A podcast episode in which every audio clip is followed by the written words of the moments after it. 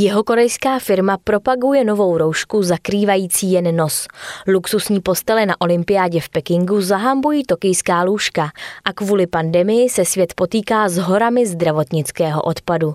U Četkástu vás vítají Martina Topinková a Kateřina Síkorová. Začneme zprávou lidskoprávní organizace Amnesty International. V ní obvinila Izrael, že vůči palestincům uplatňuje režim apartheidu, který je založený na politice segregace, vyvlastňování a vyloučení a představuje zločin proti lidskosti. Palestinci zprávu uvítali, zatímco Izrael ji označil za zaujatou. Lidskoprávní organizace, jež sídlí v Londýně, ve více než 200 stránkovém dokumentu Izrael viní z uplatňování apartheidu vůči palestincům na okupovaných územích i uvnitř Izraele. Dokument podle organizace vznikl na základě výzkumu a právní analýzy izraelského zabírání palestinského území a majetku a případů nezákonného zabíjení, nuceného odsunu palestinců a odepírání občanství. Izrael tvrdí, že zpráva upevňuje a recykluje lži od nenávistných skupin s cílem přilévat olej do ohně antisemitismu. Agentura Reuters v této souvislosti připomněla, že lidskoprávní organizace Human Rights Watch loni v Dubnu Izrael rovněž obvinila, že vůči palestincům uplatňuje režim apartheidu. Palestinci naopak zprávu uvítali, podle nich odráží realitu. Amnesty International uvedla, že Izrael prosazuje systém útlaku a nadvlády vůči palestincům kdekoliv, kde má kontrolu nad jejich právy. To se podle lidskoprávní skupiny týká nejen palestinců na území okupovaném Izraelem, ale také arabských občanů Izraele a palestinských uprchlíků žijících v zahraničí. Izrael podle zprávy omezuje pohyb palestinců na území, které okupuje od války z roku 1967, neinvestuje dost do palestinských komunit v Izraeli a brání palestinským uprchlíkům v návratu do vlasti. Zpráva také uvádí, že se Izrael dopouští násilných odsunů palestinců, mučení a nezákonného zabíjení, aby udržel systém útlaku a nadvlády, což představuje zločiny proti lidskosti. Izraelský ministr zahraničí Jair Lapid v prohlášení uvedl – Izrael není dokonalý, ale jsme demokracie dodržující mezinárodní zákon, otevřená kritice, země se svobodným tiskem a nezávislým soudním systémem. Lapidův úřad také obvinil Amnesty International, že ve své zprávě Izraeli upírá právo existovat jako stát židovského národa. Člen výkonné komise Organizace pro osvobození Palestiny Basám Sálhý naopak řekl, že zpráva potvrzuje a podporuje dlouhodobý palestinský postoj k povaze izraelských okupačních opatření. Doplnil, že zjištění odrážejí skutečný stav na místě.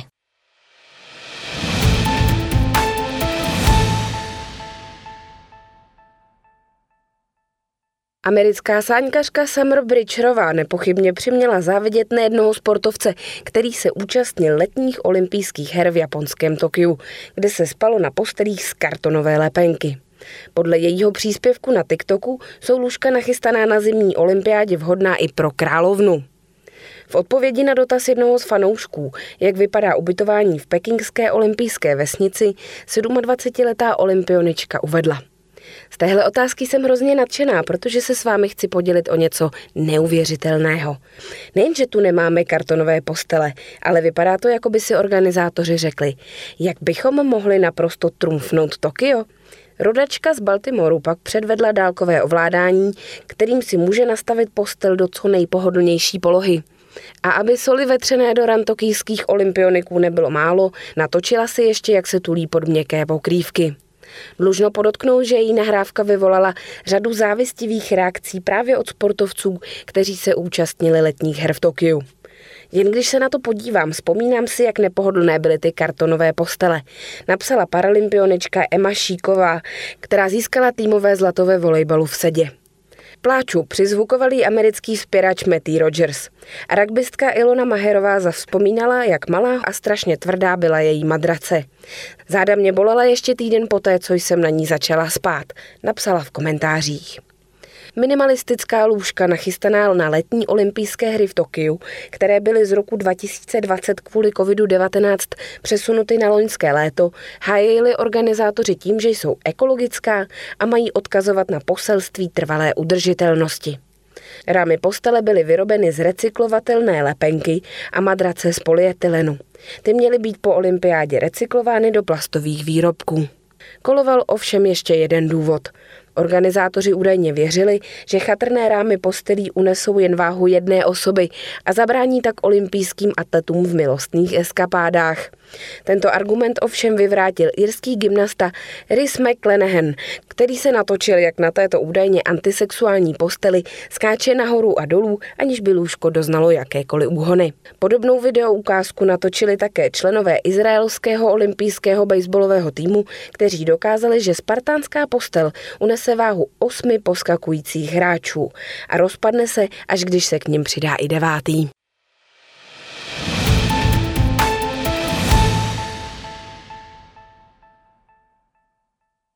Jihokorejská firma uvedla na trh nový druh ochranné roušky, která má lidem pomoci cítit se lépe při stolování v uzavřených prostorách, protože jim zakrývá pouze nos.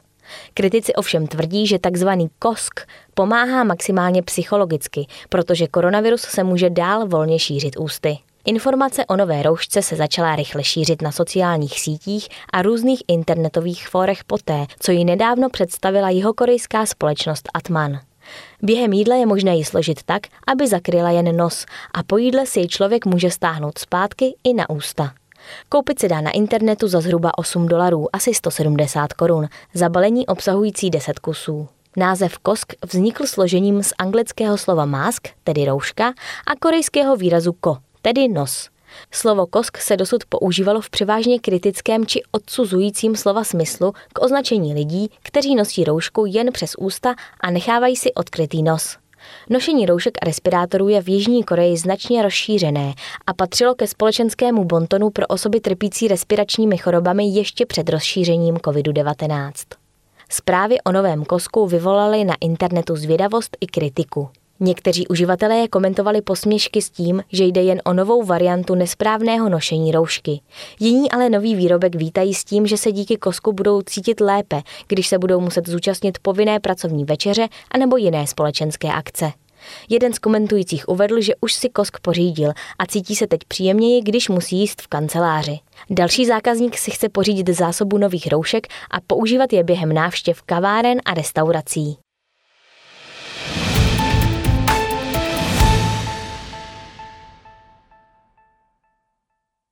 Kvůli pandemii COVID-19 zavalily svět hory zdravotnického odpadu vzhledem k obrovské globální spotřebě ochranných pomůcek, ale také kvůli očkování a masovému využívání jednorázových testů.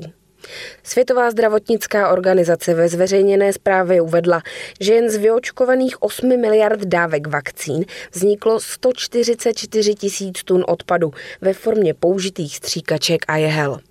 Zároveň vyzvala, aby země věnovaly odpadu v souvislosti s pandemí větší pozornost a investovali například do recyklovatelných pomůcek. Autoři zprávy upozornili, že jen OSN mezi březnem 2020 a listopadem 2021 vyexpedovala do celého světa 87 tisíc tun jednorázových obleků, rukavic, roušek a respirátorů, které nejspíš z velké části skončily na skládkách. Toto množství je ale jen zlomkem ochranných pomůcek, které dosud po celém světě využili zdravotníci jednotlivci. Podle VHO jsou další potenciálně rizikovou položkou jednorázové testovací sady, kterých jen OSN vyslala do světa na 140 milionů. To znamená zhruba 2600 tun odpadu, především plastového a také 731 tisíc litrů chemického odpadu. Je zcela klíčové vybavit zdravotníky správnými ochrannými pomůckami. Podstatné je ale i to, aby se používali bezpečně a neohrožovali životní prostředí, uvedl Michael Ryan z VHO. COVID-19 donutil svět, aby se začal zabývat nedostatky a zanedbávanými aspekty problému s odpady a tím, jak vyrábíme, používáme a znehodnocujeme zdravotnický materiál od kolébky až do hrobu. Doplnila jeho kolegyně Maria Nejraová, která ve VHO vede oddělení pro životní prostředí a boj se změnami klimatu. Podle VHO celosvětově až třetina zdravotnických zařízení není vybavená na to, aby si poradila s odpadem. V rozvojových zemích je to až 60% Problémy existovaly už před nástupem pandemie, nyní jsou ale mnohem palčivější. Rizikem jsou odpady pro samotné zdravotníky, ale také pro lidi, kteří žijí v blízkosti skládek a spaloven, a to kvůli znečištění vzduchu, vody a mikroorganismům.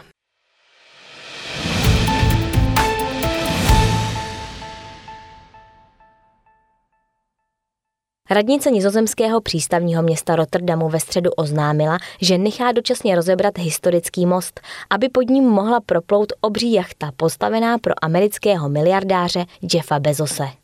Luxusní jachta zakladatele internetového obchodu Amazon za 430 milionů eur v přepočtu 10,4 miliardy korun je příliš velká na to, aby pod ikonickým výtahovým mostem Königshavenbruck z roku 1878 proplula.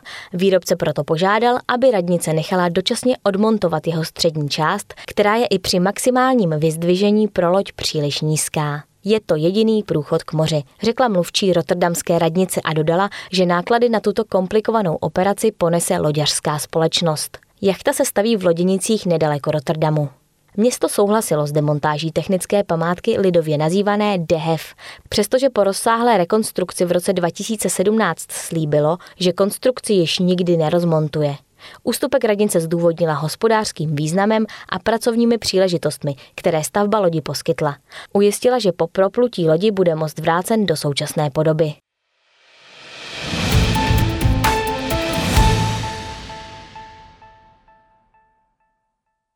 Evropská fotbalová unie se nakonec s německou restaurací kvůli žampionové pice soudit nebude. Původně jí chtěla název Champions League zakázat, protože je podobný anglickému názvu ligy mistrů, tedy Champions League. Pizza Volke z Gízenu v neděli informovala o tom, že dostala výzvu, aby přestala název kvůli porušení ochranné známky používat. UEFA však dva dny na to oznámila, že šlo o přehnanou snahu jejího právního zástupce. UEFA ochranu duševního vlastnictví bere samozřejmě velmi vážně, ale v tomto případě náš místní zástupce jednal příliš horlivě a ukvapeně. Champions League může v klidu žít vedle této lahodně pojmenované pici, citovala agentura AP prohlášení UEFA. To je z Četkástu vše, naslyšenou za týden.